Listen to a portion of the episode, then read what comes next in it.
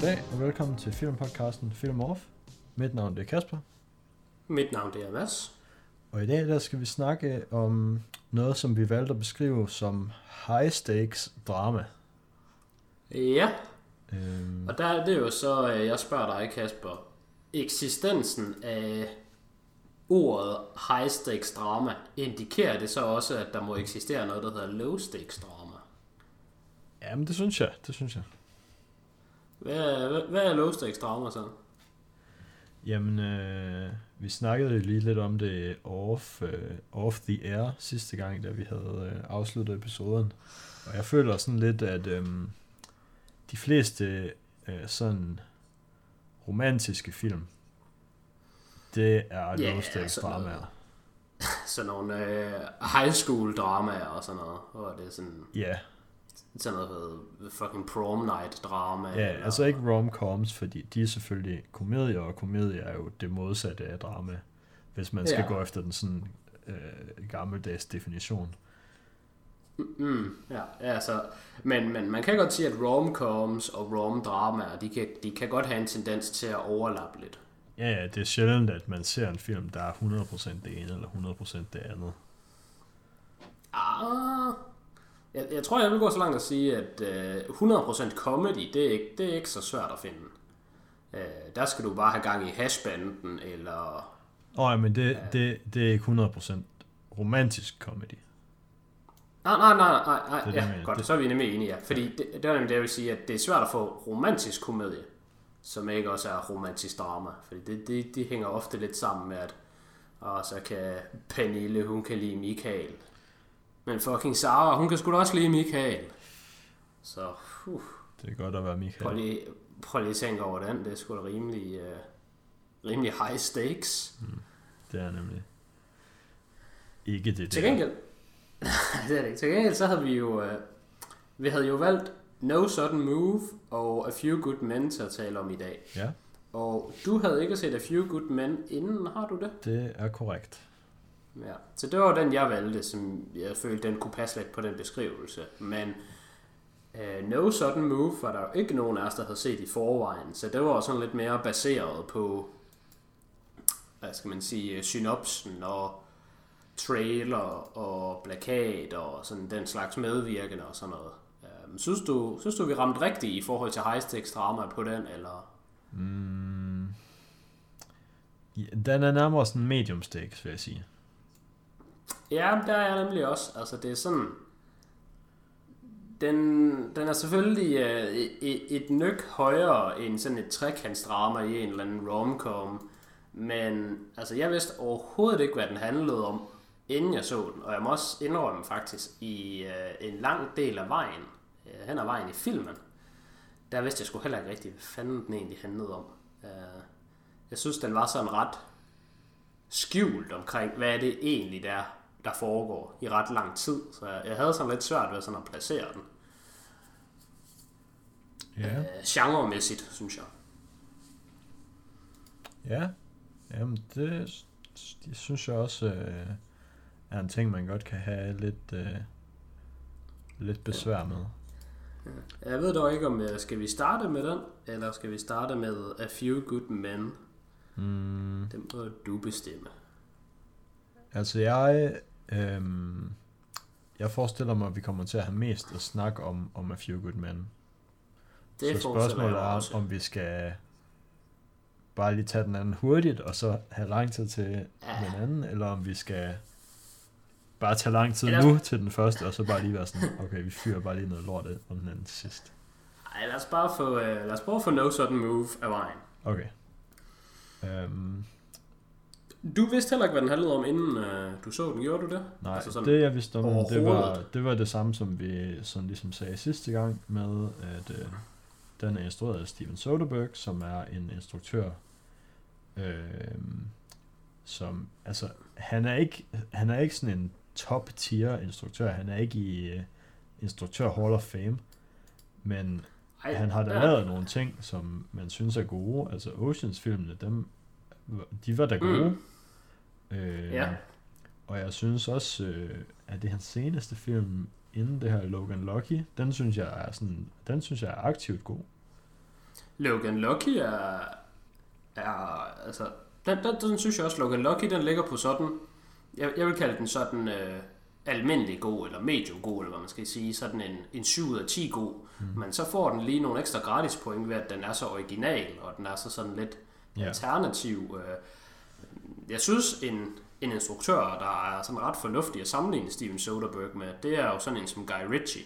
Mm, Og der synes jeg, hvis man ser Oceans-filmene og Logan Lucky, så, så kan man godt se, at man er lidt, man er lidt derovre i øh, det sådan det snappy, lidt komiske action. Øhm, I stedet for bare sådan straight up Jason Statham action. ja. Så det var egentlig også bare det, jeg havde sådan af forestillinger til den her No Sudden Moves. Altså jeg, jeg havde sådan lidt, Nu har vi jo så lige, Måske- nu har, vi, nu har du lige nævnt nogle af de andre film, øh, man kunne sådan ligesom tænke på, og noget de har til fælles, det er, at de alle sammen er sådan crime-film med nogle twist and turns going on. Så det vi måske lige skal nævne, det er, at øh, der kan risikere at blive spoiler ting om øh, de film, vi snakker om. Og det er øh, rigtigt, ja. Det er måske også nogle film, hvor at øh, det kan være negativt for ens øh, oplevelse. af Ja, det, det, det, det kunne jeg godt sige. I hvert fald til A Few Good Men, måske. Ja. Men den, den ved jeg ikke helt. Den, den, den ligger på en, en Ja. måske for mig. Omvendt, så synes jeg No Sudden Move, der hvis man øh, lytter til, hvad vi kommer til at tale om, inden man ser filmen, Mhm. så, øh, så kommer man i hvert fald til at have en anden oplevelse af filmen. Øh, og- men jeg tør ikke sige, om det er på godt eller ondt, fordi jeg synes, i rigtig stor del af filmen, der er man faktisk lidt i tvivl om, hvad det er, der foregår. Og det kommer vi jo til at spoile nu. Det er rigtigt. Så hvis man, hvis man ved, at det er de stakes, der er der hele tiden, øh, det kan måske være sådan lidt interessant, altså sådan lidt ligesom når man ser Fight Club anden gang. Ja, det er rigtigt nok. Det, det kunne det da godt. Langt hen ad vejen i, øh, i No Sudden Move, der bliver vi som seere, vi, øh, vi ved ikke særlig meget om, hvad der foregår. Vi er lidt i samme øh, sko hævet som vores hovedperson. om man vil. Ja, ja, vi er jo i samme sko som hovedpersonen, øh, spillet af Don Cheadle, hvor det er, at øh, han, han ved nogle enkelte ting, og han kender nogle key players, og han ved, at der er et dokument, der er vigtigt at få fat på, og der er nogen, der vil have fat i det, og der er nogen, der vil have mere fat i det. Men præcis hvad det er, eller hvad det betyder, og hvordan det er sluppet. Altså, der, der er en del ting, hvor man godt kan være sådan lidt i tvivl om, hvad, hvad er meningen med det her. Ja. Og nu hvor vi har kommet til, nu har vi ligesom været spoilers igennem, så kan jeg jo starte på lige på hårdt. Og så kan jeg sige, at det var jeg ikke fan af. Jeg må indrømme, at jeg, øh, jeg driftede lidt hen under filmen. Mm. Og min interesse, den, den stoppede ligesom med at være der sådan, måske to tredjedel, ja, det er måske for langt. I hvert fald cirka halvt ind i filmen, der begyndte jeg at være sådan lidt, "Ah, what, what does it all mean? Altså jeg sådan lidt, altså, hvad, hvad er der overhovedet, de har gang i? Altså, han bliver bare sådan lidt jerked around, men Ja, og jeg, så, jeg, jeg synes, synes godt, man kunne have vidst det noget tidligere, øh, sådan the scope of it. ja, og så selv da de begynder at sådan finde ud af ting, så er det jo også, øh, så er det bare som sådan et, et løg med en masse lag, de sådan ligesom prøver at unwrap med. Og kan vi, kan vi bestikke den her person, og så få lidt, ah okay, vi kan også gå til den person, som den her person prøver at ligesom have Ja. in the squeeze, og så kan vi klemme nogle flere penge ud af dem. Men den person går også, det er sådan ligesom den der scene fra, øhm, ja, hvad fanden er den hedder? Det der eventyrfilm, med man ikke skal play games with the Sicilian. Man skal ikke play game with the Sicilian, en eventyrfilm. Ja, Og det, det, normalt synes jeg godt, jeg kan en del referencer, men den, den fanger mig ikke lige, den der. Øh, men, men altså, det, det har du ret i, der, der er en del lag til den, og jeg synes jo, det lyder rigtig fedt, når vi beskriver det på den her måde, men man skal også huske på, at det er en, det er en svær balance at gå, fordi på et tidspunkt, så, så er der jo den risiko for, at man egentlig mister interessen. mm. Og jeg vil faktisk gå så langt at sige, at det gik først op for mig, hvad filmen gik ud på de sidste 10 sekunder af filmen. For der slutter filmen nemlig med sådan en... Øh, den fader ud til sort skærm, og så kommer der lige noget hvid tekst, ja, hvor der står et, et eller andet om det her, og det betød det, og øh, det, altså, så den er åbenbart baseret på virkelige hændelser. Øhm, det var først der, da jeg fik ligesom slået det fast. Altså virkelig Ja, det er skåret ud rigtigt. i Det synes jeg også var ret underligt, det der faktisk. Det var først der, det gik op for mig, at jeg var sådan, okay, det var det her. Altså, øhm, vi, vi kommer forbi nogen, der arbejder, øh, Matt Damon er jo med, og han arbejder hos, øh, er det Ford, han arbejder hos, eller er det GM Motors? Øh, Han har været det ene sted, tror, og nu er han vist det andet sted, eller også er han måske det tredje sted, og så er han uafhængig nu. Ja, jeg tror, han er uafhængig nu, men han har også arbejdet for Ford. Ja, så, så vi, vi ved i hvert fald, at vi er inden for sådan universet med biler. Så vi er inden for bilindustrien i USA, og Ja, altså, nu siger du, ved, vi ved det, men altså, Matt Damon er også kun med i den sidste tredjedel af filmen, eller sådan noget. Ja, lige præcis. Og det, det er først der, hvor det er. Men, men selv der, der ved man kun sådan lidt, hvad det omhandler. Jeg synes stadigvæk ikke rigtigt, Nej. at man ved, hvad det betyder. Nu ved man bare sådan, okay, om det har noget med det her emne at gøre. Og det synes jeg faktisk, det var meget skidt for filmen. Altså det, det gjorde, at jeg, jeg må indrømme, at, at jeg sad sgu lidt på telefonen øh, på nogle tidspunkter under filmen, og bare lige sad og scrollede lidt Reddit, fordi jeg egentlig bare, jeg egentlig bare ventede på, at der egentlig kom noget mere. Altså det Ja. der jerking around, det, det er interessant nok til en vis grad, men på et tidspunkt, så er det jo sådan lidt bare repetition. Og nu skal vi over og snakke med guy nummer 5, Ja. der fortæller os et eller andet, som vi ikke forstår. Så skal vi over til guy nummer 6, og så, så kører den sgu bare lidt rundt. Ja, jamen jeg, jeg er faktisk også enig med dig i, i det her. Jeg synes, altså, jeg synes den var kompli- for kompliceret øh, i forhold til, hvor meget sådan payoff der var på, Ja, når tingene begynder at gå op for en.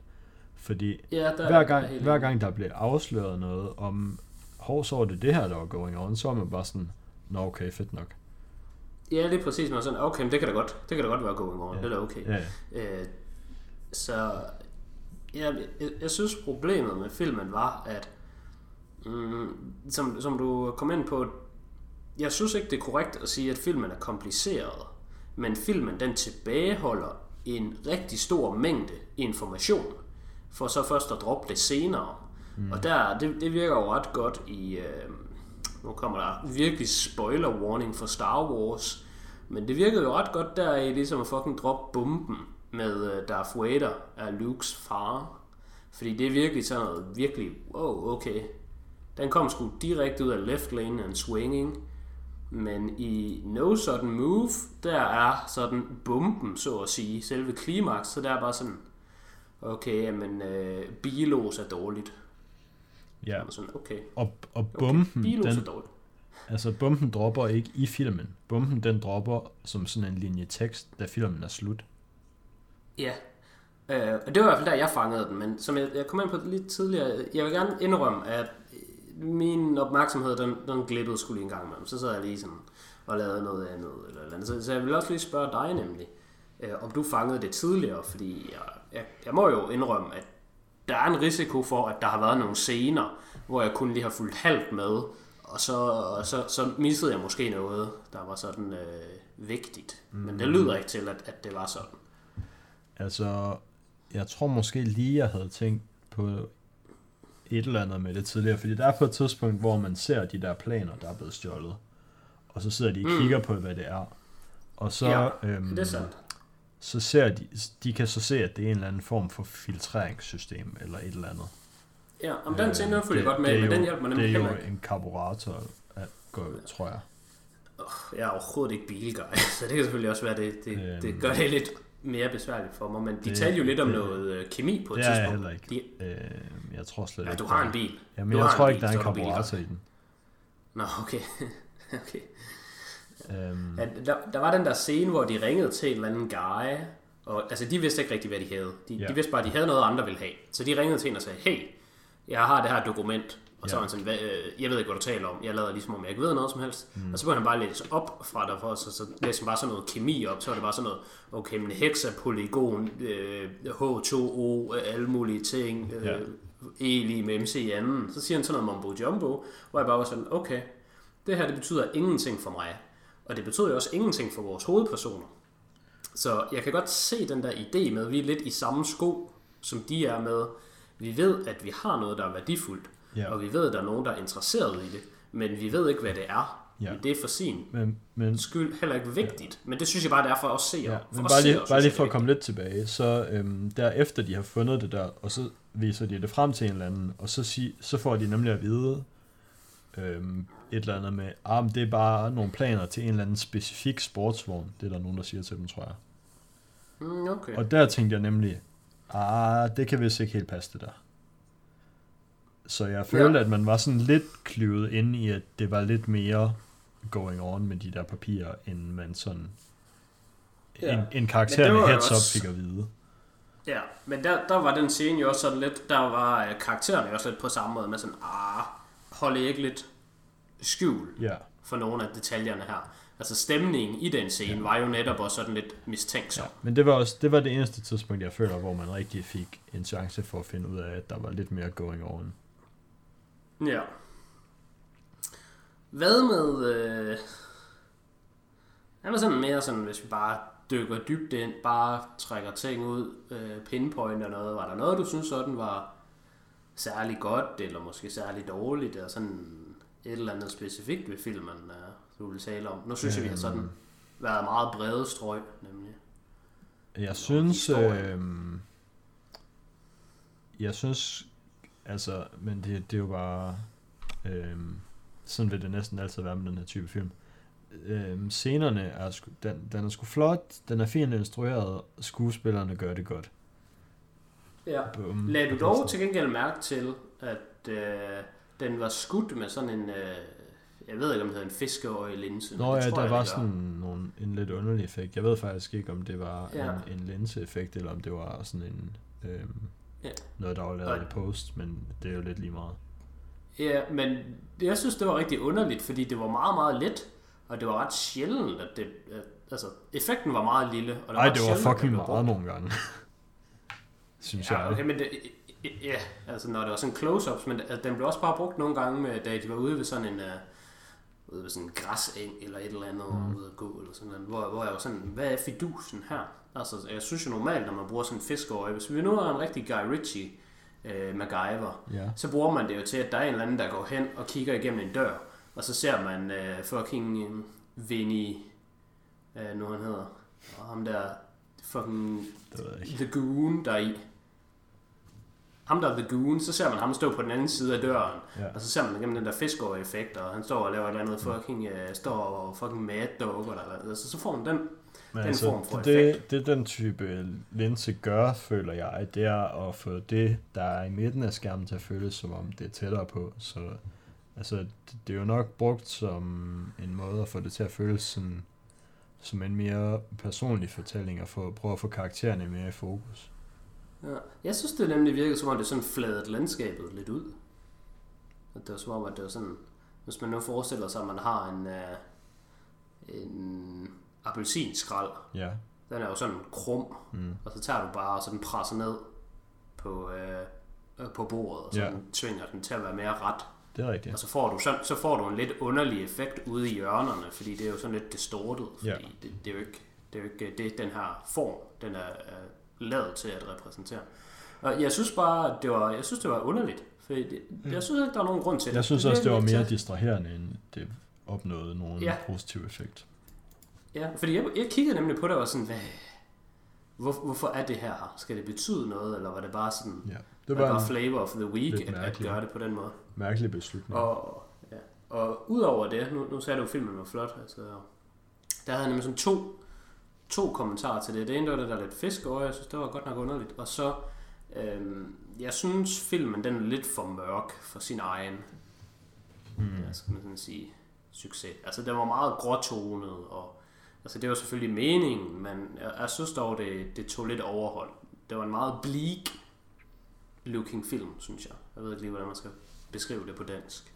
Ja, det ved jeg ikke lige, om jeg synes nødvendigvis. Nej, men, Men ja, øh, jeg synes, jeg har også lige købt synes, nyt var- tv, så det kan godt være, at indstillinger på det er bare lige fucking cranket lidt, sådan at det ser godt ud inde i butikken. ja, det kan selvfølgelig godt være. Altså, det, det, det kan også godt være, at du bare synes, at, hvad skal man sige, jeg, jeg synes, den grå, den grå, og de grå toner, og den farvepalet, den var, den var virkelig meget i fokus. Mm. Altså for eksempel der, da vi var hjemme ved øh, den der familie, hvor de er tre, øh, hvad skal vi kalde dem, henchmen, Ja. de var der. der. Der synes jeg, det hjem for eksempel, altså det var meget, altså det, det kunne have været hvilket som helst hjem, det, det var jo bare indrettet efter, hvordan vil man gerne have stilen af i den her film. De kunne have boet i en stor mansion, de kunne have boet i et lille skur, og de kunne have boet meget øh, farverigt. Altså det, det er jo en del af med til at skabe humøret eller stemningen for filmen. Mm. Der, der synes jeg bare, at de, de boede sgu meget dystert, synes jeg. Ja. Og det synes jeg tog lidt overhånd. Fordi det passede ind i filmen, ja. Det passede ind i filmens tone. Men jeg synes ikke, det passede ind i sådan, mm. familiens hjem ser bare sådan her ud. Ja. Det indtryk havde jeg faktisk ikke lige, men det kan da godt være, at du har ret. Ja. Men ellers så rigtig flot, ja. Altså, øh, ellers så er den jo øh, øh, en pæn film at se på. Det, ja, det er altså, lige det er to ting, jeg lige det blev mærke i. Det er jo bare det der, føler jeg, der gør sig gældende for rigtig mange nye film. Og den er jo bare ny, så den er bare filmet på dyre gode kameraer. Altså, what, ja, men det er rigtigt nok. Altså, du kan, du kan sgu virkelig øh, købe dig til noget lækkert, Mm. og, og det er jo øh, det går begge veje, fordi som du siger, du har lige købt nyt tv, altså i takt med, at film de bliver optaget bedre, og der kommer også bedre fjernsyn, og det, det bliver mere almindeligt at have 4K, og det bliver mere almindeligt at streame i 4K, og altså, der er rigtig mange bare sådan gratis point ved ting, der bare ser pisse godt ud, fordi vi er bare i 2021. ja.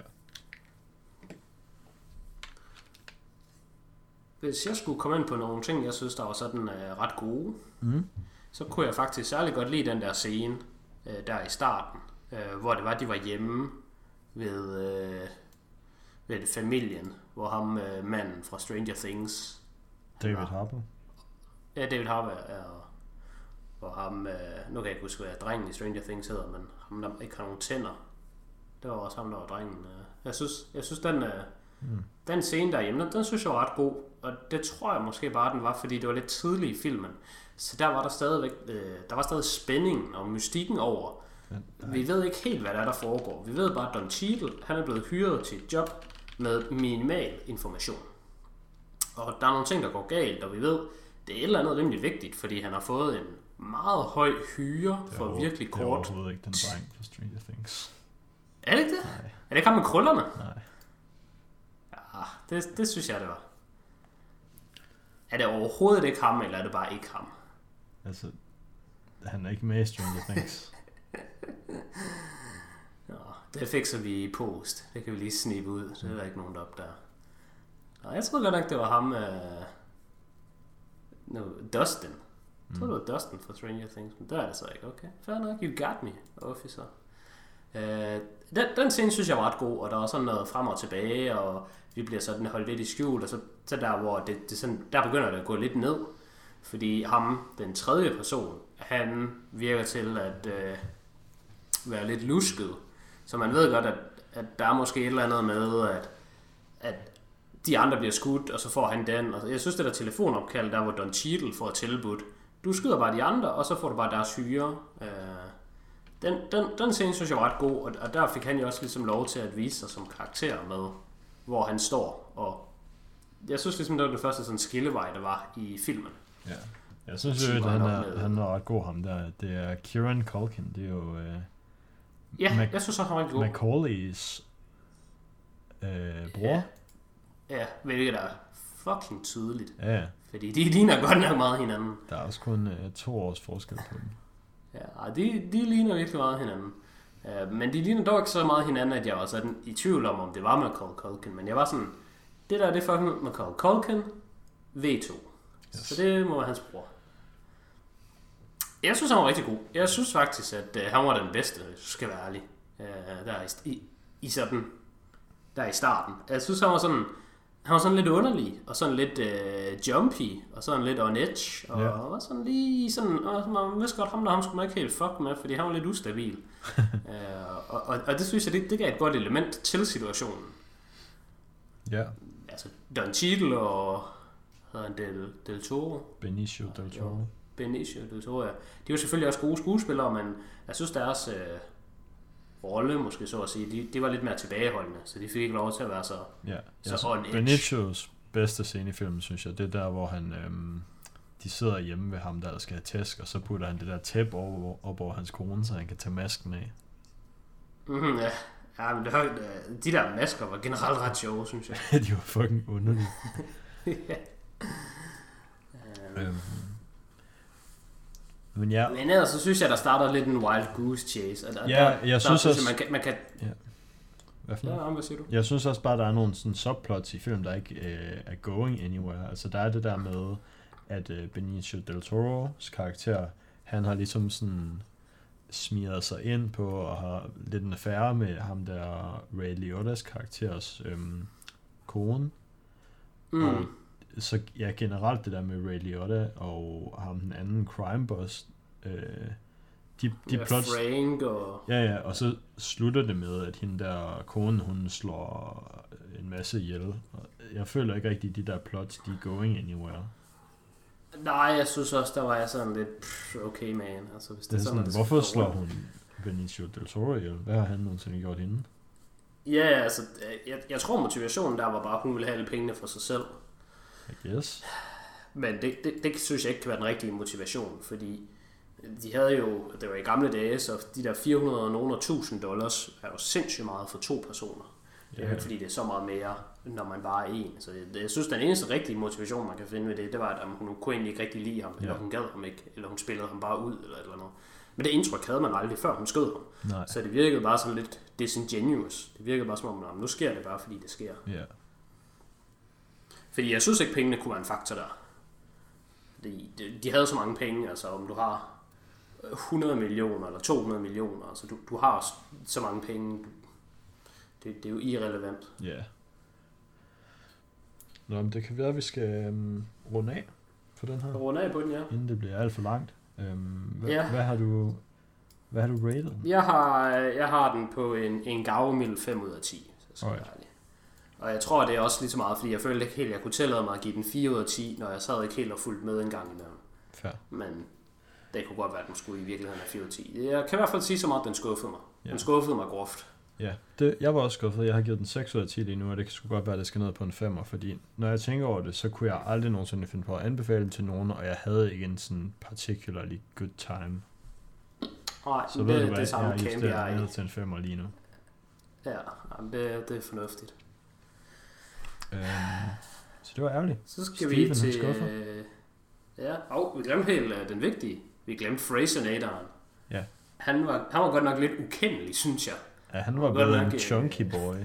Han var blevet en chunky boy. Jeg ved om det, det er ikke engang, fordi det er lang tid siden, jeg har set en uh, Fraser-nator-film. Jeg synes også, han lød lidt anderledes. Ja, altså, vi jeg har synes, Journey to the Center of the Earth. Ja, men jeg så også nogle andre film med ham lige den periode. Okay. Øhm, og der, der, der synes jeg bare, det var sådan... Jeg synes nemlig her i filmen, der var han lidt ligesom uh, Macaulay Culkins bror. Altså, man kunne godt se, det var Brandon Fraser, men jeg synes, det var mere som om, Ja. at det her er egentlig ikke bare mere en, der ligner Brandon Fraser, end det er Brandon Fraser. Jeg synes, Ja, han... Uh, Jeg synes, han var god Han- nok men, eller, Jeg synes, han var god Jamen, jeg synes han jeg var god. synes, altså, jeg, havde, jeg ville gerne have haft mere af ham. Og, og, og, Ja, og hans jeg karakter, fordi jeg synes også, at hans karakter var sådan interessant nok. Han var sådan en en, broker Det var jo også den- den- goons. Altså det var det der Ja, lige med, præcis. at goons subplottet, det ikke rigtig var going anywhere. Ja, Det og man kan også sige, det var en god måde at øh, det var en god måde at introducere lidt mere information til os som seere. Ja. Altså, det kunne godt være Brandon Frasers karakter, der ligesom kluede os ind som seere. Altså, jeg synes, det fungerer okay nok med at holde Don Cheadle og øh, Benicio del Toro lidt i skyggen. Ja, sådan, at de ikke helt ved, hvad der foregår. Ja. Men jeg synes også som seer, at vi skulle klues lidt mere ind.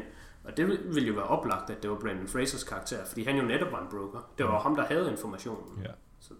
Der kunne man måske godt have set en scene med ham og nogle andre, hvor man i hvert fald får en lille snippet. Mm. Om ikke andet, så gik det galt. Så kunne man ikke bare have set en scene, hvor at man ligesom har Brandon Frasers karakter, og så en af de der mob bosses, hvor de ligesom er sådan lidt over at køre, fordi okay, nu er det gået galt, nu skal vi tage og justere on the fly med, der er de her to øh, henchmen on the loose, og de ved noget, men de ved ikke så meget, men det er ligesom blevet til et wildcard. Yes. Det kunne man nok godt have haft lidt mere. Men så Men er vi A Few on. Good Men til Tom Drengen. Et par gode mænd. Ja, få gode mænd. Altså, der er sgu ikke mange gode mænd, men der er lige få. Hov, nu øh, kommer jeg skulle lige, ja, eller jeg blev lige mindet om, hvad øh, den film, jeg ikke kan huske, den der adventure-film. Ja, hvad så? Øhm, det er The Princess Bride, Nå, og den bliver jeg lige mindet om, fordi at øh, det er Rob Reiner, der har instrueret Few Good Men, og så gik jeg lige ind på ham, og så er den skulle bare den, der står øverst. Jamen, Rob Reiner, han er jo også lidt en kending. Da, da, da det var hans navn, der kom frem, så var Jo, sådan altså, han har også instrueret Stand By Me Jamen, jamen, det var det, jeg skulle spørge. Han er ikke, det er ham, der er Stephen, uh, og Misery. Steve, Stephen King. Uh, Stephen King, instruktøren. Jo, men det er nemlig ham. Ah, det ved jeg Han- ikke, om jeg vil sige, fordi han har ikke instrueret hverken øhm, The Green Mile eller Shawshank. Nej, men han tilbyder at købe. Okay. Han tilbyder at uh, købe uh, Shawshank Redemption. Og det var ret tæt på, at uh, han egentlig fik lov til at instruere den. Fair. Uh, men så ham, der skrev den, han endte med at vælge selv at instruere den. Uh, men dengang Shawshank Redemption s- uh, manuskriptet, det var uh, nyt og sprødt i Hollywood, der var der sindssygt meget buzz omkring det. Ja. Og der var det, at Rob Reiner, han var lige coming off hot fra måske Stand By Me, tror jeg. Så han var virkelig en uh, Stephen King. Ja, Stand By Me Øh, og Misery faktisk er begge to lige inden. Ja. Uh, jamen, jeg synes nemlig nok, det var ham. Jeg slog det ikke op, fordi jeg var sådan, ja, Okay, okay, det er okay. vist ham, men ja. Øhm, og ja, hvad kan man sige om uh, Few Good Men? Man skal i hvert fald, uh, man skal være forberedt på, uh, på snak, på dialog. Ja. Øh, Øh, og det er jo nok mere Sorkins, end det er Rob Reiner, man lige skal tænke over der. Det er det, ja. Det er Aaron Sorkin, der har skrevet filmen. Han er, var en meget prolific øh, writer, øh, som for nylig også er begyndt at instruere filmen. Han har skrevet The Social Network, øh, Moneyball, ja, A Few Good Men. Han er meget kendt for den der sådan snappy dialog. Ja, der er noget, der, der er noget snak, Ja, og der er meget snak, og der kan også godt være noget forbigående snak, øh, og noget sådan totalt random snak. Ja, det, øh, der må jeg lige give et skud ud til vores dreng Tom Cruise. Det synes jeg skulle han acer ret godt. Jeg synes, uh, Tom Cruise han er, og uh, god, Sorkins dialog, han er en god smooth, fast talker. ja, Øhm, Ja, det, det eneste, der måske lige var en gang imellem, det er, at øh, man kan godt nogle gange se på Tom Cruise, at han er coked up. Altså, der er nogle gange, der er nogle gange, der er hans øjne, de er godt nok uhyggelig intense. Altså sådan virkelig. Han har sådan, øh, jeg så det også i et interview, øh, jeg kan ikke huske, det var en anden skuespiller, der sådan forklarede, hvordan øh, det var at møde Tom Cruise, og der beskrev han det som uh, intense friendliness. Og Ja. det, øh, det, det synes jeg er en god beskrivelse af Tom Cruise. Og der, der var godt nok lige nogle scener her, hvor jeg tænkte, de der øjne, jeg ved sgu ikke, om de vil fucking slå mig ihjel, eller om de vil prøve at redde mig i et courtroom, men de ved i hvert fald et eller andet. ja.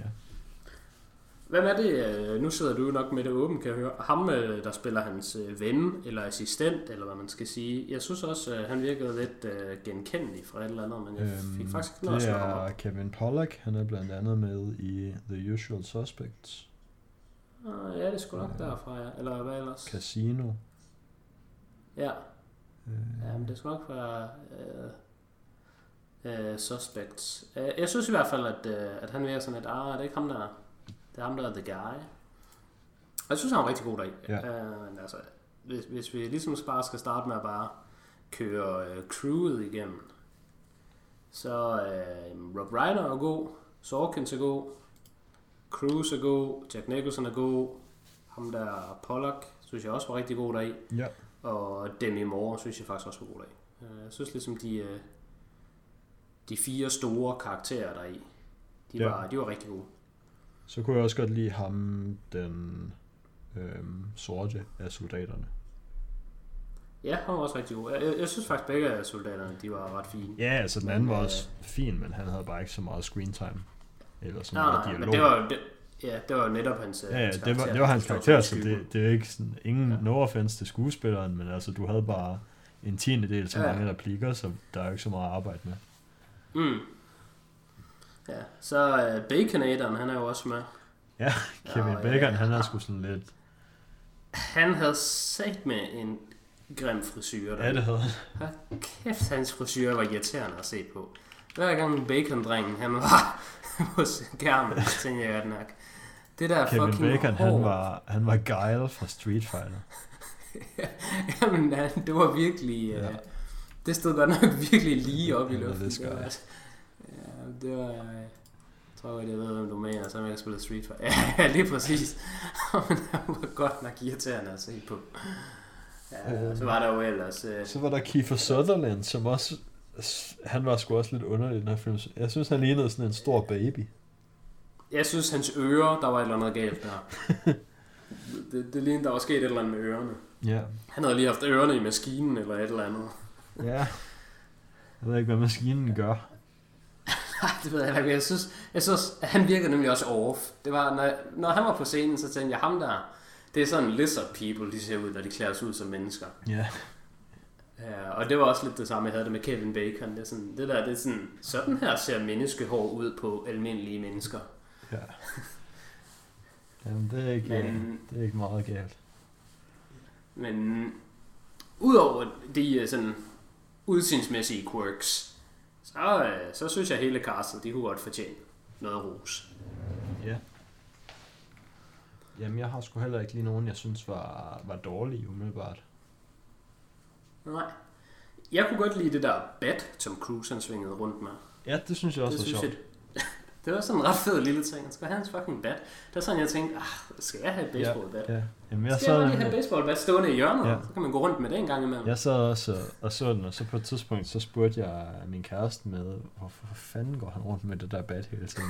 Og så sådan to minutter senere, så kom den der scene, hvor han bliver spurgt om, hvorfor han går rundt med det bat hele tiden. Og så forklarer han, at det er fordi, så tænker han bedre. Og så er jeg sådan, Det er Nå, hans men uh, thinking så er det hele sgu bare works, så giver det jo bare mening. Ja, jeg synes, den havde meget af den der, øhm, hvad hedder det, fænomen med, når der er nogen, der taler om et eller andet, mens de holder noget i hånden, så begynder de at pege med det. Ja, Sådan den mest klassiske, det er folk, der ryger pipe. ja. Så når de går i dialog, så står de der med pipen og peger. Men altså, det kan også bare være en kuglepind eller noget andet. Altså, den der klassiske med, nu skal du lige høre her. Mm-hmm. Og så står man, og så den lige frem med pipen. Så synes jeg, at battet fungerede her i. Nu, nu skal du lige høre her, så står han der med battet. Ja. Jamen, det er ikke helt, øh, helt galt, nej. Noget, jeg kunne være lidt øh, nysgerrig omkring til gengæld, når det nu er sådan en, øh, en inkarneret snakkefilm. Hvad synes øh, du og øh, din kæreste for den sags skyld egentlig om filmen? Altså, øh, var den til den kedelige side, eller... Øh, Nej, faktisk øh, det modsatte. Vi synes begge to, den var rigtig spændende. ja, øh, jeg synes Øhm, nemlig også, den er et rigtig godt eksempel Hvilket på sådan, nok er øh, det, man håber. Altså, det er vel meningen, at den skal være det, så det er jo bare godt, at den var det. Ja, altså det var jo, kan man sige, ligesom min anbefaling, så jeg havde også håbet, at Nå ja, men altså, du kunne, godt have, jeg synes, det var du godt. kunne godt have anbefalet den, uden at du synes, det var en spændende film. Øh, altså det kunne jeg selvfølgelig godt i teori, men det vil, det vil jeg aldrig gøre. Altså jeg prøver altid at vælge film, jeg synes, der passer til det tema, vi har, som Nå, så også ja, er gode. sure. Øh. Med mindre, at jeg vil specifikt prøve at ramme en pointe med, at de her film, de er bare skøde. Mm. Hvor man ligesom skal også lige vise folk, at Når du øh, sådan 2001 A Space Odyssey, Når du sådan til nogen, der ikke rigtig har bedt om at få nogle recommendations, så går du bare op og sådan, hey, prøv lige at gå hjem og se Mulholland Drive. oh, Mulholland Drive, kom nu mand, det er sgu da, det er sgu da fucking top 100 bedste film eller et eller andet. Mm. Øhm, noget, der overraskede mig lidt, det, det er godt nok, altså det er mange år siden, jeg har set den. Det er over 10 år siden, jeg har set den. Og jeg vidste jo godt, at den var et courtroom drama, og det egentlig var det hele filmen var. Ja. Men jeg var faktisk alligevel lidt overrasket over, hvor meget courtroom drama den rent faktisk var. Mm. Så det var jo, gå så langt at sige, det var nærmest 95% af filmens runtime, der var det. Ej, det synes jeg ikke er helt rigtigt, fordi der går alligevel lidt tid, inden der kommer gang i det. Det kan godt være, at når det kommer i gang, så er det, Ja, okay, så er det rigtigt meget. nok, Ja. Men der er, Ja. vi er faktisk et godt stykke inde i filmen, inden vi overhovedet sætter fødder i et courtroom. Ja, men der er du nok ret i virkeligheden, når du siger det. Men, men ja, når først vi så er derinde, så er der no turning back, mm. så at sige. Og, altså selv når de ikke er i courtroom, så er det stadigvæk det, der er på, på tale. Så er det stadig det, folk de Ja. ligesom tænker over, og, der ligesom driver resten af scenerne. Jeg tænkte faktisk meget over, øh, specifikt på grund af, at det er Sorkin, der har skrevet filmen, at den der første scene, hvor de er hjemme ved øhm, øh, Kathy, Tom Cruise karakters, hjemme i hans lejlighed, og skal lave alt det der research, og skal sådan ligesom i gang med casen. Der er sådan en, en, en forskningsmontage nærmest, en research-montage. Den tænker jeg på, Ja. at den minder meget om den scene i The Social Network, hvor at de opfinder Facebook, hvor de sådan går derhjemme, også i det der, det er bare i et dormroom, og så skriver de alle mulige ligninger på tavler og vinduer og sådan noget.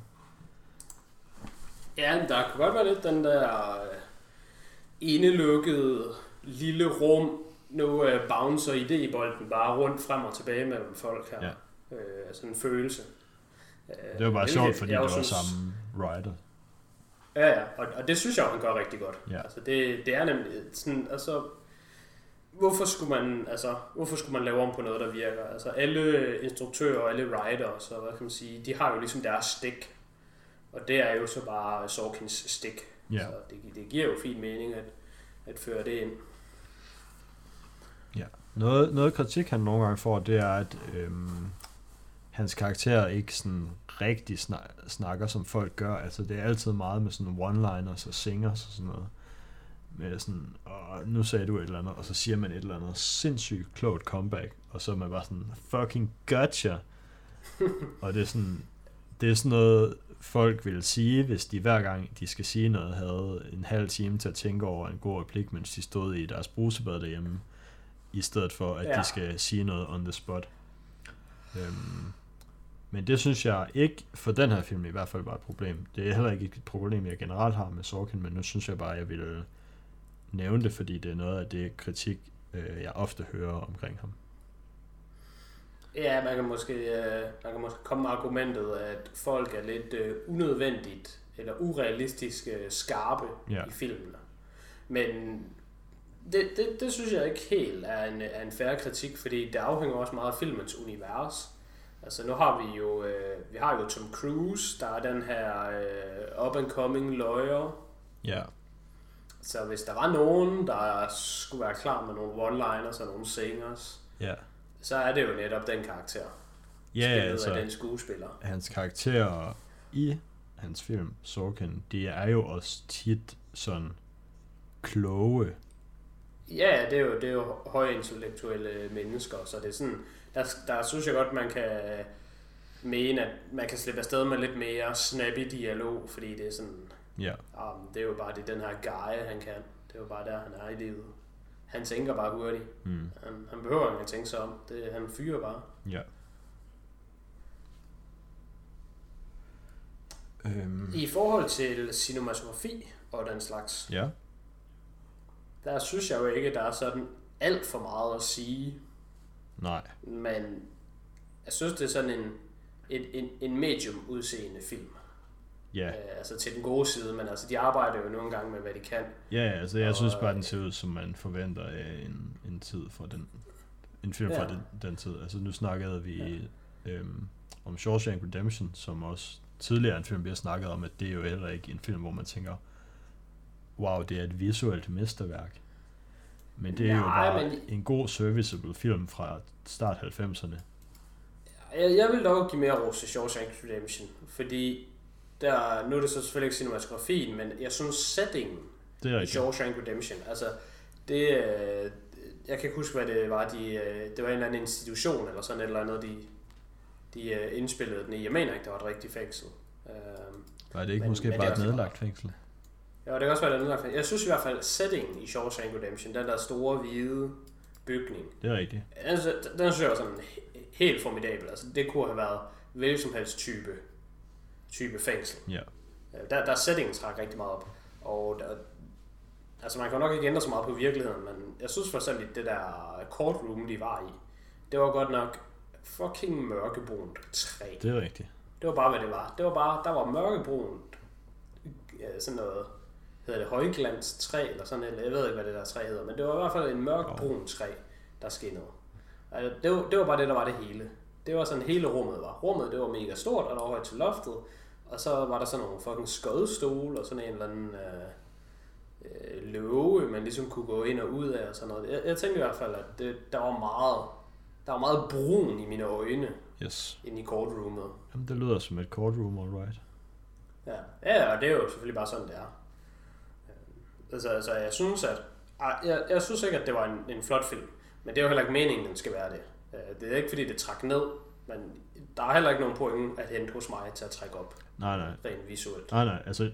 Det, men det er det, de prøver ikke på nogle tricks. De er ikke sådan, åh, oh, nu har vi lige nogle fancy shots med en fisheye lens. Og nu har vi lige nogle, nej, hvor nej, de, der er et eller andet andet underligt going on. Det er bare sådan, ja. det er bare, de har bare gjort det, de skal. Ja, og det synes jeg også så godt, man kan rose dem for, fordi det er jo heller ikke det, der er meningen, at skal være i fokus i den her film. Nej. Altså det, så, så, så det er der sådan set bare, fordi det er en film og ikke en bog. Yes. Så der skal ligesom være et eller andet billedligt medie. Mm. Jeg, øh, nu havde jeg jo set den før. Jeg mente at huske, at der var mere Jack Nicholson med i filmen. Jeg var sådan lidt, øh, jeg var lidt overrasket over, hvor lidt han var med. Øh, til trods for, hvor meget han jo egentlig fylder i, øh, ja, i historien, mens man ser den. Øh, historiens vigtighed, men også efter at have set filmen. Ja. Der synes jeg netop, at Jack Nicholson han er en af de store karakterer. Ja. Øh, men så meget screen time får han jo heller ikke. Nej. Altså, får selvfølgelig en del, men, men der var jeg bare sådan lidt nysgerrig, hvad- hvordan din øh, opfattelse af det var. Jamen, altså jeg, jeg tror, jeg synes, han var med en øhm, tilpas mængde. Men øhm, Ja. jeg er jo heller ikke en hund efter Jack Nicholson, sådan som du er. Nej, det er rigtigt nok, men, men hvad jeg tænkte på er, at jeg vil jo beskrive den her film som en, en Jack Nicholson-film. Også en Tom Cruise-film, men Tom Cruise og Jack Nicholson-film. Øh, Ja, det ville jeg nok og ikke. Det, det, vil, nej, det det, jeg skulle til at høre. Altså, hvis- nu man var i humør til noget Jack Nicholson, Ja. var, var det her så en af dem, der kom på menuen, for eksempel? Øhm, altså måske, men det er kun fordi, jeg ikke har lyst til at anbefale dem, man egentlig, jeg, dem jeg egentlig føler, man burde anbefale. Fordi jeg har ikke lyst til at anbefale The Shining til nogen. Jeg har ikke lyst til at anbefale nok One. Flew Over the Cuckoo's Nest til nogen. Nej, det er, det er sandt. Det er mange år siden, jeg har set The Shining, og jeg er ret sikker på, at hvis jeg genser den, så, øh, så tror jeg, at den falder... Øh, heller ikke rigtig, Ret. heller ikke rigtig lyst til at anbefale Chinatown til nogen, og den synes jeg endda var sådan ok. Ja, men det er sandt nok, det er sandt nok. Altså, jeg synes jo for eksempel, at den bedste Jack Nicholson-film, det er øh, The Departed. Og der er jo vanvittigt mange forskellige øh, karakterer med. Ja. Så jeg, jeg, jeg Jamen, den har lidt de samme ting going on, som den her faktisk, med at det sådan er et Ja. stort varieret cast, og Jack Nicholson, han er sådan en øh, minor Ja. skurkeagtig karakter. Ja, lige præcis. Og jeg tror måske også i virkeligheden, det er der, han er bedst, når jeg tænker over det. At, at, at han, han er der ikke, sådan hvis man skal sammenligne det med en eller anden gryderet eller et eller andet. Altså, han er der ikke for ligesom at være meat and potatoes. Nej, han er Men de er der blade, man putter ned i, og så koger man det, og så tager man dem op, når man er færdig. Fordi man ikke Ja, han, han, skal lige, han, skal, lige- han skal lige være med, bare lige for at pifte det op. Mm. Øh, og, og det synes jeg, man gør rigtigt. godt. Det er jo en meget ikonisk øh, film. Ja. Det, øh, det, det går jo ud fra, at du ligesom sådan øh, bed mærke i, sådan, øh, den, den har en meget ikonisk scene, der hvor øh, Jack Nicholson, han ligesom er inde i courtroomet. Ja, Meget, ik- meget ikonisk øh, citat fra filmen. Øh, der tænkte du jeg ved ikke lige, hvad du fisker efter. Jeg fisker efter. You want the truth, you can't handle the truth. Nej, det er rigtigt. Det har man hørt før. Det er jo, øh, det har man hørt før, ja. Det er jo herfra, så, så det er jo også en uh, ikonisk film. Har Ja. jo en, en, altså, nu har jeg jo arbejdet i biografen øh, i, i BioCity, og, og der er der jo en del sådan nogle filmcitater rundt omkring på væggene i de forskellige biografer. Og der vil jeg mene, uh, Det, can't handle the truth. Den, den er op, med, op, op der som en det er da sådan noget, man godt kan skrive på sin væg, hvis man skal have fem citater der i hvert fald. Ja, ja, den, den er en af... Jeg tror, den jeg vil nok sætte som undisputed nummer et, det skulle nok Do You Feel Lucky Punk. Den er sgu godt nok en, uh, en rigtig filmcitat, men You Can't Handle the Truth, den er, den er helt klart i, i, i toppen. Eller I'll be back. I'll Be Back, den er sgu også en rigtig klassiker. Eller get to the chopper. Ja, men Arnold, han er jo bare en levende legende. Ja, han spyver bare one-liners. Jamen, det gør han. Kan ikke stoppe ham, altså. Det er jo Manden, han er jo Mr. Olympia. Hvad Ja, ja, altså. det er vel den eneste grund til, at han blev hyret som Mr. Freeze. Det var hans øh, proficiency for at spyve one-liners. Ice to meet you. Ja. Øhm, en film, jeg så her øh, efter, dagen efter jeg så A Few Good Men, Ja. som jeg også tænkte, jeg lige kort ville tale om, det er en, der hedder A Few, nej, A Few Good Men, og så Men of Honor. Ja. Uh, fordi jeg havde faktisk tænkt i rigtig lang tid, at jeg synes, vi skulle have en... Uh, at, vi skulle have A Few Good Men med i podcasten. Og det var egentlig også derfor, jeg foreslog den her til No Sudden Move, fordi jeg, jeg tænkte, at den snart skulle med. Ja. Og der var min originale plan, at den skulle være med sammen med Men of Honor, mm-hmm. som nemlig også er sådan lidt en øh, courtroom drama omkring øh, militær. Ja, Øh, du har ikke set den, har du det? det har jeg ikke, nej. Nej, den er fra år 2000, og jeg tror, jeg har nok set den i 2004 eller 5. Jeg har set den i tv engang, så det er mange år siden, jeg har set. Men den husker jeg nemlig også rigtig god. Så øh, den, den så jeg lige for et par dage siden, for at jeg lige kunne øh, fresh op på, om den ligesom var værd at anbefale. Og hvis man synes, at A Few Good Men er rigtig god, men man måske godt kunne tænke sig lidt mere build-up til karaktererne, og så mere sådan en courtroom finish klimaks til filmen Ja, så er det Man of Honor. Så Man of Honor har de sidste 10 eller 15 minutter sådan en stor courtroom scene, ja som okay. er, er rigtig, rigtig god.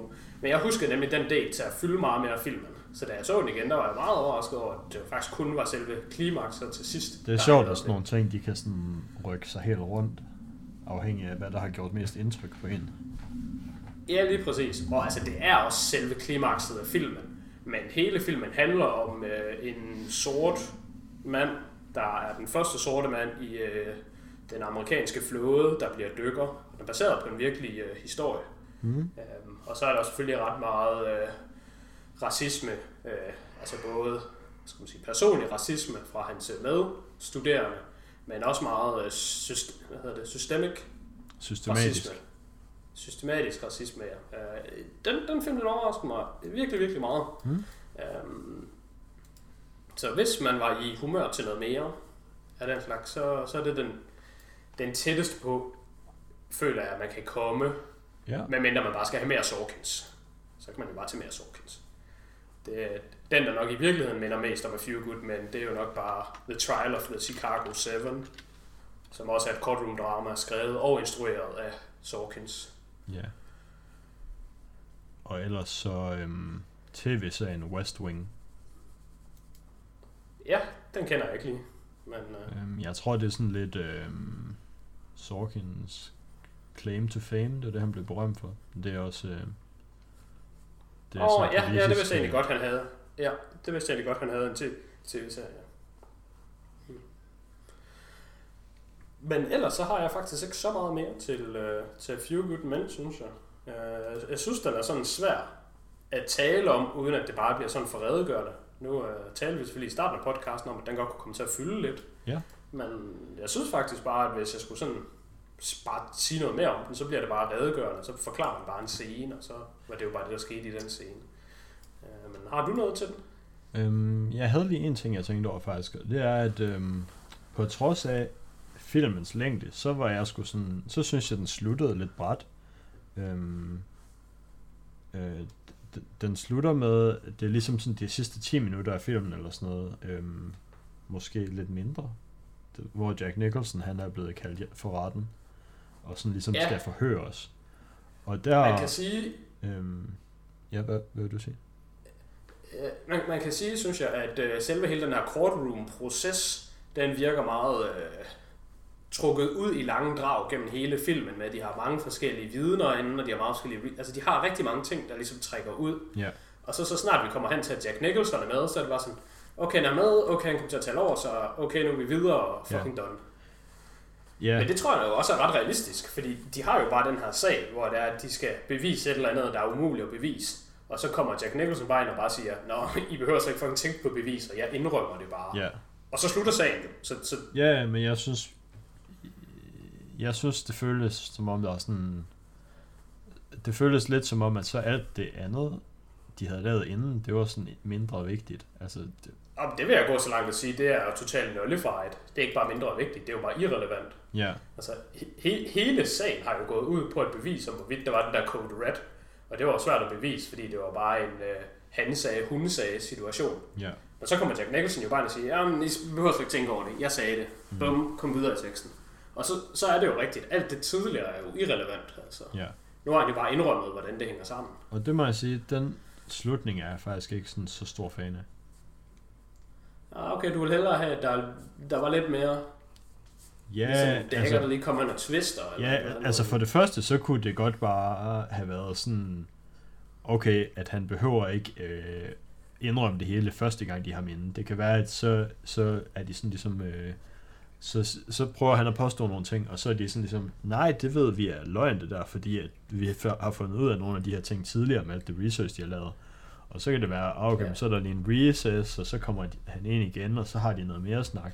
Og så får de ligesom ja. baitet ham på en eller anden måde. Man, man kan godt sige, at de, der måske skulle, de skulle grille ham lidt mere. Ja. Men jeg synes også, det fungerer okay nok med den vinkel, de har med, at jamen, ham der Colonel et eller andet, hvad han nu han hedder, han er sgu for øh, selvfed til at spille hans tid på at være herinde. Mm. Altså, det er jo... Det, det er jo spild af hans tid. Jeg tror lige så meget, han ser det som om, det er spild af min tid at være herinde. Nu indrømmer jeg bare, at det sådan har det sammen, så kan jeg komme videre. Ja. Yeah. Det er sgu da lige meget. Jeg er jo alligevel urørlig. Ja. Yeah. Men du har ret, man kunne godt, man kunne godt have puttet lidt mere, øh, hvis ikke modstand op, så i hvert fald, øh, de, de kunne godt lige have haft nogle lidt mere smarte manøvrer til at komme ind under huden på ham. Ja. Øh, men det kommer de også ind på i filmen, at de tager ham jo op, fordi de har en, øh, hvad hedder sådan noget, en suspicion ja. omkring, at han også gerne vil indrømme det. Ja. Han vil gerne indrømme, at det er mig, der er sådan her og jeg kan bare indrømme det, ja. fordi det er sådan, det er. Altså, de, de spiller ligesom Jeg synes, det er sindssygt fedt der til sidst, hvor Tom Cruise, han snakker med Kevin Bacon, hvor, hvor The Baconator, han spørger, øhm, hvad det var, de havde at indrømme, de der to, der arbejdede ude, på, ude i lufthavnen. Og så havde de bare ja, det var fedt. så havde de ikke en skid. Ja, ja, det var... Og det, jeg ved ikke, om jeg havde regnet den ud, eller om bare fordi jeg kunne huske det, men jeg, jeg tænkte nemlig, de der to, der kommer ind der, de er sikkert ikke engang øh, nogen, der rigtig arbejder i en lufthavn. Det har sikkert bare været ude finde to personer på gaden og sige, her kan I lige tage der tøj på at komme med ind. Altså, at det bare var nogen, de havde, det var props. Ja, og jeg tror, de arbejder, altså, det, ja, det, det, det jeg går ud fra, at de arbejder lufthavnen rigtigt, fordi det er jo alt det der med, at man ikke må lyve for retten og sådan noget. Det er jo ja. ekstremt skidt for dem, hvis de bliver kaldt op, og så er det bare nogle ja. randos. Nu du dog siger det der med at lyve for retten, det er jo nok uh, den sidste kommentar, jeg har knyttet til filmen. Noget, jeg ret godt kan lide ved filmen faktisk, og også noget, der går igen i Men of Honor, men mest i A Few Good Men, det der, hvor de taler om, altså de her militærmænd, at de taler om, jamen, vi tror ikke så meget på, øh, på lov. Øh, det er ham, øh, hvad hedder han, Hal, ham, øh, den mørke af soldaterne. De taler om ligesom deres kode, deres ja. codex. Det er sådan noget... kaldt Hal, men han hedder egentlig Harold. Ja, okay. Altså det er sådan, sådan hierarkiet hedder et eller andet, din troops, din battalion, øh, et eller andet, og så guard. Altså, yeah. de taler rigtig meget yeah, om, country de bare fucking, ja, hvordan det ligesom er, og de bare sådan, ah, fucking Gud, man skal respektere Gud, og øh, har du ikke nogen øh, ære, og alt, alt muligt fucking nonsens, synes jeg. Fordi når alt kom til alt, så den anden side, øh, altså officererne, de, de kom jo alle sammen ind og skulle være vidner, og så skulle de øh, sværge på Bibelen og sådan øh, lave den der øh, oath med, det du siger nu, er det sandt, og du må ikke lyve, og alle mulige ting. Ja. Og så siger, altså ham der Keith Sutherland, han var jo inde, og nogle af de andre officerer var inde og bare sådan, yes, jeg har sværet ved min ed, og du kan fucking bet your bottom dollar på, at det jeg siger er sandt, fordi for mig så ære det er det vigtigste i verden, og øh, det eneste, der er højere end ære, det er Gud. Så jeg er jo bare øh, en en ærlig religiøs tosse. Mm. Og så går de jo bare ind og lyver. Ja. For de bliver jo decideret spurgt, hey John, har du øh, ordret en Code Red? Og så siger han bare, nej, det har jeg ikke. Og det er jo løgn, for det har han. Ja, det, med mindre det, han, han sådan mener, at loopholet er, at han beordrede den ikke. Det var Jack Nicholson, der beordrede, og så sagde han det bare videre. Ja, jeg, jeg, jeg kunne i hvert fald bare rigtig godt lide det med, at altså de viste jo de der religiøse øh, tosser som virkelig hykleriske. Ja. Altså uden for uh, courtroom, så går de bare og taler non-stop om air, country, guard, alt muligt fis, og a man is nothing without his honor, og de går bare og spiller så fucking seje. Det er rigtigt. Og så så snart, så så snart det er sådan, hey, har du gjort det her? Sådan sådan, uh, er det godt nok, det vil jeg godt nok helst være fri for, så nu kan jeg jo bare lyve og komme udenom mit ansvar. Altså, det, jeg, ja, det var det ord, jeg egentlig lidt efter lidt før, når jeg kører lidt i ring. Men, men ansvar. De taler rigtig meget om ære og ansvar. Ja. Og når alt kommer til alt, så har de none of it. Det er de går bare ind og lyver. De går ind og sværger på at fortælle sandheden. mod den Gud, som de øh, fucking er så heldige omkring. Men når lokummet brænder, så lyver de jo bare. Ja. Og det kunne jeg godt lide. Jeg kunne godt lide, at man ligesom viste, altså...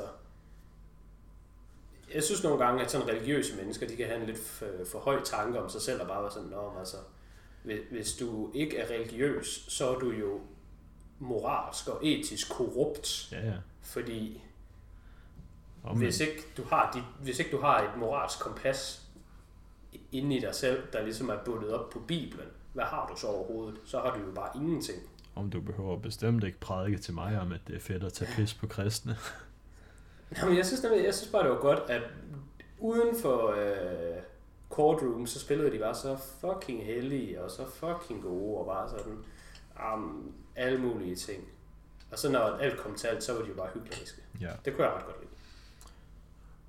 Jeg kan jo lige pusse min egen glorie og sige, at jeg ikke er konfirmeret. Ja, jeg kan så sige, at jeg er konfirmeret, men jeg synes, det var ret sjovt, fordi jeg kan huske, jeg havde specifikt den her tanke dengang, hvor vi skulle konfirmere os, at man bliver sådan spurgt om et eller andet, om man tror på Gud og et eller andet, og alle sådan nogle ting, hvor jeg tænkte, det er jo fuldstændig ligegyldigt, om du tror på Gud eller ej, for du kan bare sige ja. Fordi hvis du sværger på Bibelen om, at du tror på Gud, Ja, og du så rent faktisk tror på ham, og du bliver spurgt, tror du på Gud, så siger du ja. yes. Og så er det sådan, okay, men du har sagt, at du ikke vil lyve om det, og du sagde også sandheden. Men den anden vej rundt, hvis du ikke tror på ham, så kan du også bare sige ja. Og så gør det heller ikke noget, fordi... Der er ikke en gud, der Den- kan give en fuck. Nej, men lige præcis, ja. Altså, det, det er sådan lidt ligesom den der... Der er den der gåde, tænker jeg, hvor der, er, der står sådan to dæmoner foran to forskellige døre, og den ene kan kun sige sandheden, og den anden kan kun lyve, Ja. eller sige det modsatte. Og så er det sådan lidt om, altså du, du kan jo bare sv- sværge på Bibelen. Fordi hvis du, hvis du tror på Gud, så siger du bare ja, og så virker det. Og hvis du ikke tror på ham, så siger du bare ja, og så virker det også. Hvordan virker det med dæmonerne? Det er, at det er en gåde. Hvad, Øh, det men, er sådan en gåde. hvad, er tricket? Altså vil du have svaret til gåden, eller sådan koblingen? Er det fordi... Nå, men jeg kan ikke, jeg kan ikke huske gåden. Hvordan er den? Øh, gåden er, at øh, der står to dæmoner foran to døre. Ja. Og den ene dør fører til øh, paradis, og den anden dør fører til helvede. Ja. Eller what have you. Godt sted og dårligt sted. Ja. Nå, øh, et sted du gerne vil hen, og det andet, der ikke Og så er der en, der kun må lyve, og en, Der er der en, kun han- siger sandheden. Ja, du må stille dem. Det er et eller andet med, at du får, har... Jeg ved ikke, om du har tre spørgsmål. Ja. Eller måske har du spørgsmål. Lad os sige, du har kun tre spørgsmål. Og den ene vil kun svare falsk, og den anden vil kun svare sandt. Så hvis du spørger den ene, og siger, den dør bag dig, er det øh, den gode dør? Så hvis du spørger ham, der siger, ham der kun taler sandt, så siger han jo ja, fordi det er det, og så går du ind i den. Men hvis du spørger ham, der står, ham der lyver, der står foran den dårlige dør, så står han foran den dårlige dør, og du spørger ham, om det er den gode dør, og så siger han ja, fordi han lyver, og så går du ind i den dårlige dør. Så gåden er sådan, hvordan skal du konstruere Ja. en sætning, så uanset hvem du spørger, så får du det rigtige svar. Men hvad skal, hvad skal man så spørge om? op til vores lyttere Okay. at finde ud af. Og det siger jeg bare, fordi jeg ikke helt kan huske det. Nå, okay. så nu kommer jeg alligevel. Jeg kan huske den sådan halvt, så nu kan vi se, om det sådan er sandt. Så kan man altid slå den op bagefter. Ja. Men det er sådan noget med, at man skal spørge den ene. Det er sådan noget, hvis jeg spørger ham ved siden af dig, om døren bag dig er den gode dør, Mm. vil han så sige ja. Ja. Og så er det sådan noget med, at så skal den, den, den lyvedæmonen ved jo, hvad sandhedsdæmonen vil sige, og så bliver jeg nødt til at svare på hans vegne, og den anden vej rundt, tror jeg. Jeg har ikke lige tænkt det igennem her live. ja det, lyder, det lyder rigtigt nok. Det tror jeg, det er har, noget i stil med det. det tror jeg, jeg har hørt noget for. Ja. Ja, okay. Hvor stod du på uh, A Few Good Men ratingsmæssigt? Øhm, jeg har givet den øh, 9,5. Nej, 9, 9, 9 ud af 10. 9 ud af 10, ja. 4,5. Jamen det er også, det er også øh, cirka der, jeg ligger. Jeg, jeg, øh, jeg var, havde rigtig meget lyst til at give den 9, men jeg synes, det havde lidt svært at være sådan justified. Jeg, jeg ventede lige sådan på et eller andet nice. Så øh, jeg, jeg endte sådan på en 8,5, der er stadigvæk sådan lidt undecided. Jeg ved ikke lige, hvilken, hvilken øh, del jeg ender med at tippe over på, men jeg tror nok, det ender med at blive 9, bare fordi jeg synes, det er... Øh, jeg synes, det giver gratis point hos mig, når man laver en snakkefilm, der er rigtig god.